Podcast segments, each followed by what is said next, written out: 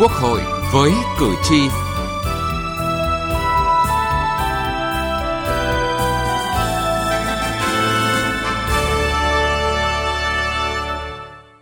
Thưa quý vị và các bạn, gần 1,3 triệu người tham gia bảo hiểm xã hội tự nguyện thuộc nhiều tầng lớp, nhiều độ tuổi khác nhau, song số người rời bỏ hệ thống hàng năm vẫn lớn hơn số phát triển mới. Mới đây nhất, hơn 95.000 người ở thành phố Hồ Chí Minh rút bảo hiểm xã hội một lần với số tiền chi trả hơn 6.000 tỷ đồng.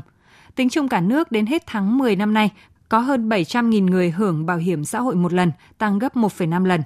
Vậy cần cải cách như thế nào để bảo hiểm xã hội hấp dẫn người lao động? Đây là nội dung được đề cập trong chương trình Quốc hội với cử tri hôm nay.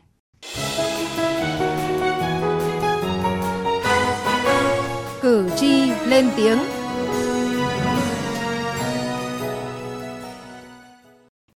Thưa quý vị và các bạn, chỉ riêng từ năm ngoái đến nay, số người đóng bảo hiểm xã hội bắt buộc đã giảm gần 1 triệu người và phần lớn là những người dừng đóng bảo hiểm xã hội bắt buộc đều rút bảo hiểm xã hội một lần. Trong khi đó, số người tham gia bảo hiểm xã hội tự nguyện cũng còn quá thấp, mới chiếm hơn 2% tổng số người trong độ tuổi lao động. Đây là một thách thức thực sự đối với an sinh xã hội trong những năm tới khi dân số nước ta đang bắt đầu già hóa. Dù đang mang bầu nhưng chị Nguyễn Thị Kim Dung ở Hà Nội vẫn đi làm thủ tục rút bảo hiểm xã hội một lần. Chị cũng không biết có tham gia bảo hiểm xã hội tiếp hay không vì điều này còn phụ thuộc vào việc làm sau khi sinh con. Hiện tại em không đóng nữa. Em cũng, cũng có suy nghĩ là mấy năm mình mới định rút một lần nhưng bây giờ em mới quyết định rút. Và là cũng là để đầu tư làm ở nhà.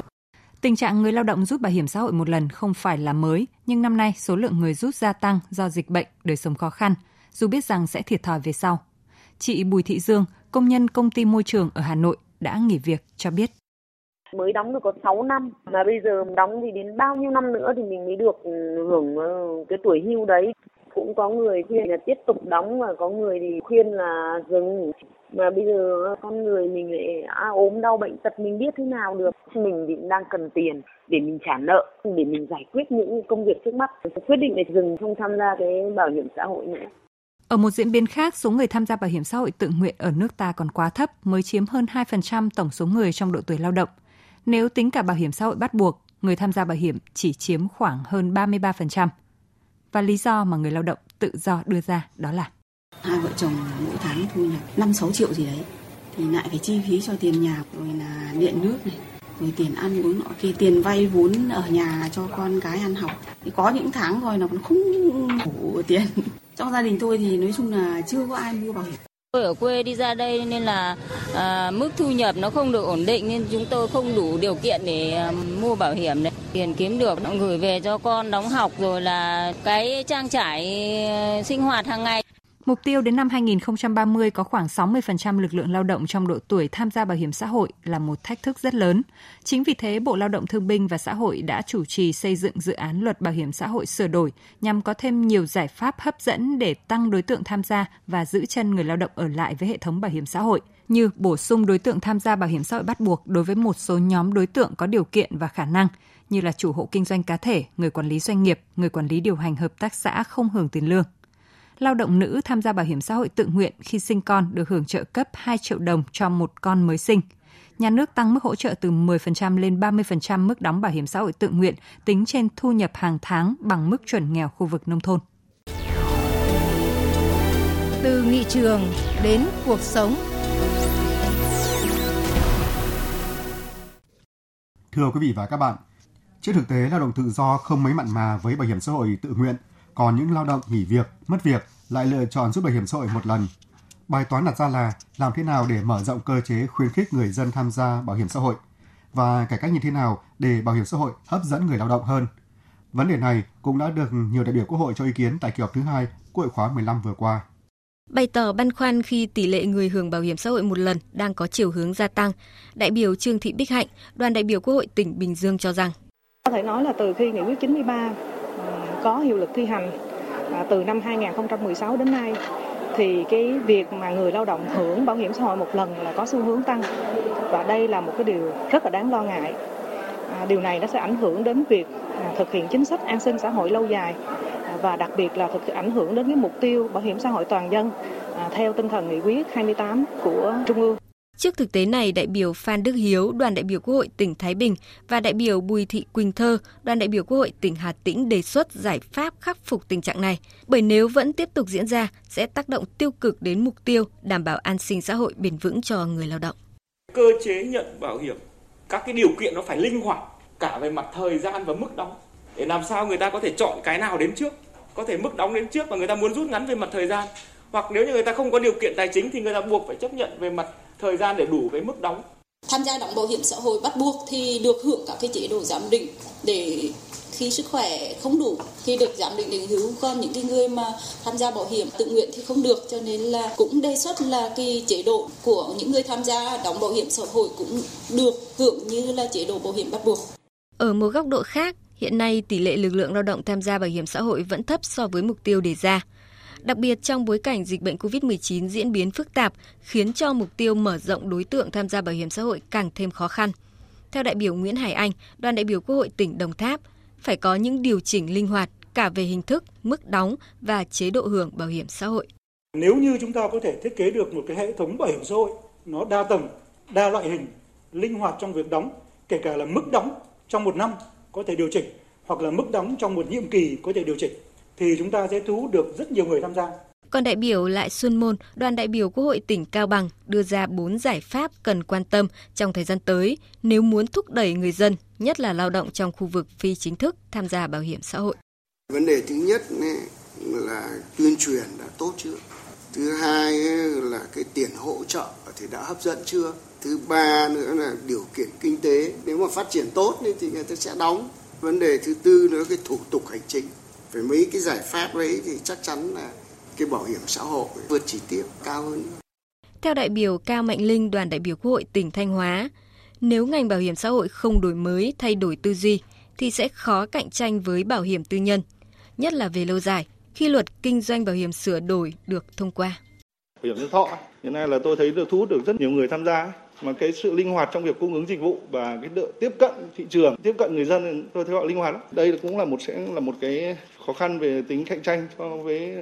bảo hiểm xã hội trong cái việc là phát triển đối tượng. Tôi nghĩ là cũng cần phải đổi mới cái công tác tiếp cận cung cấp dịch vụ bảo hiểm xã hội. Cái này thì liên quan đến trách nhiệm của ngành bảo hiểm xã hội. Chúng ta bây giờ trong cái cơ chế thị trường như vậy và có sự tham gia của các cái mô hình hoạt động bảo hiểm thương mại như thế thì chúng ta cũng cần phải đổi mới tư duy, linh hoạt trong quá trình cung cấp dịch vụ, tiếp cận rộng và nhanh đối với các đối tượng để người ta thấy cái sự cần thiết và cái lợi ích khi tham gia bảo hiểm xã hội. Một trong số những nguyên nhân khiến bảo hiểm xã hội chưa được như mong muốn, đó là những quy định và chính sách chưa đủ hấp dẫn thu hút người tham gia. Trong đó có quy định về thời gian đóng tương đối dài là 20 năm.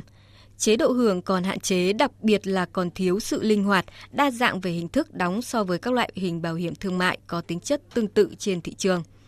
Để thực hiện tốt mục tiêu của nghị quyết số 28 năm 2018 về cải cách chính sách bảo hiểm xã hội, nhiều đại biểu Quốc hội cho rằng cần có những giải pháp cả về chính sách và tổ chức thực hiện một cách mạnh mẽ để gia tăng tỷ lệ bảo hiểm xã hội tự nguyện. Cùng với đó là sớm xem xét về chính sách rút ngắn thời gian đóng bảo hiểm xã hội tự nguyện và đa dạng hóa hình thức tham gia.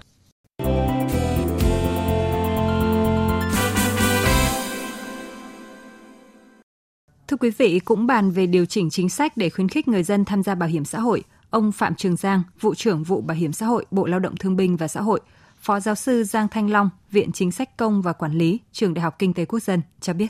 Trong thời gian tới, một trong những cái giải pháp được đưa ra mà trong nghị quyết 28 của Trung ương về cải cách chính sách bảo hiểm xã hội cũng đã nêu ra là xem xét nghiên cứu để mà sửa đổi cái điều kiện hưởng 20 năm đóng này xuống còn 15 năm đóng và tiến tới còn 10 năm tham gia bảo hiểm xã hội thì đủ điều kiện hưởng lương hưu để tạo điều kiện cho người động nó linh hoạt à, được hưởng cái chế độ hưu trí với cái bài học từ các cái dịch covid trong thời gian gần đây thì thấy rằng là cái việc mở rộng cái hệ thống bảo hiểm xã hội là điều hết sức cần thiết. Và tôi cho rằng là cần phải phối hợp cả giữa bảo hiểm xã hội bắt buộc và bảo hiểm xã hội tự nguyện để làm sao mở rộng cái mạng lưới cho người lao động. Ai cũng có thể tham gia bảo hiểm xã hội. Tôi muốn khẳng định rằng là cần phải thiết kế cái gói tham gia một cách linh hoạt để làm sao người ta tham gia đúng nhu cầu của người ta và cái khả năng đóng góp. Đồng thời người ta cũng thấy được rằng là tôi đóng góp như vậy thì tôi cũng sẽ nhận như vậy để làm sao Ờ, chúng ta giảm bớt cái gánh nặng thực sự cho nhà nước trong cái việc là cái gì cũng phải hỗ trợ và đồng thời là nâng cao cái trách nhiệm của cái người lao động đối với chính bản thân họ ờ, ngay hiện tại và cũng như là trong tương lai. Nghị trường bốn phương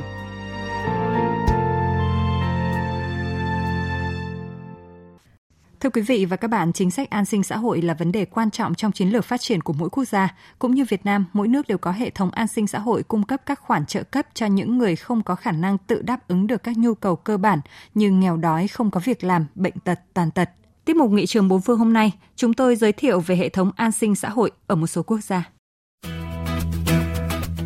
Được hình thành từ thế kỷ thứ 19 với bốn loại bảo hiểm cơ bản là bảo hiểm y tế, bảo hiểm tai nạn, bảo hiểm hưu trí và bảo hiểm thất nghiệp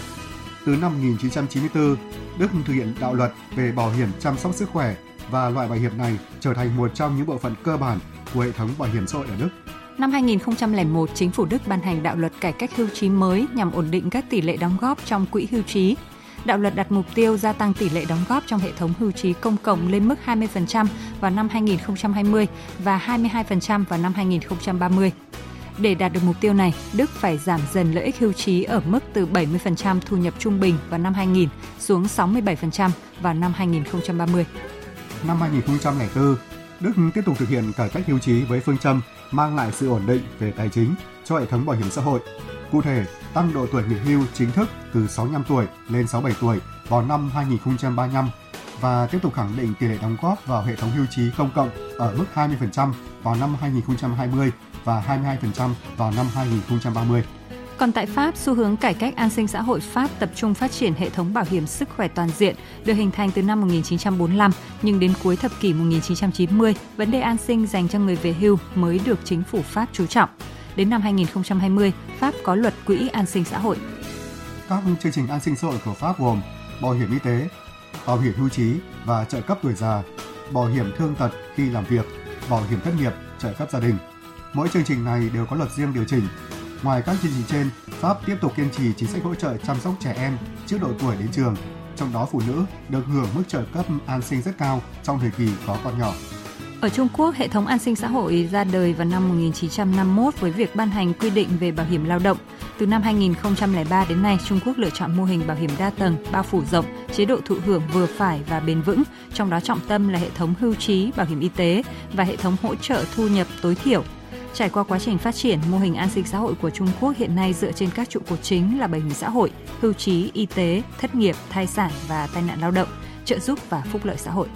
Luật về an sinh xã hội ở Ấn Độ ra đời từ năm 1923.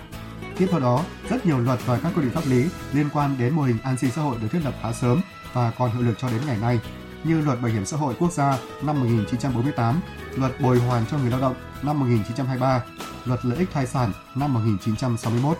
Hiện Ấn Độ cũng đang dẫn đầu thế giới về bảo hiểm vi mô. Năm 2010 có khoảng 164 triệu người thu nhập thấp tham gia một loại bảo hiểm nào đó, không kể bảo hiểm y tế của nhà nước. Bên cạnh bảo hiểm vi mô, trong thập kỷ qua, chính phủ Ấn Độ cũng đưa ra nhiều chương trình bảo hiểm nhân thọ, y tế và hưu trí cho người thu nhập thấp.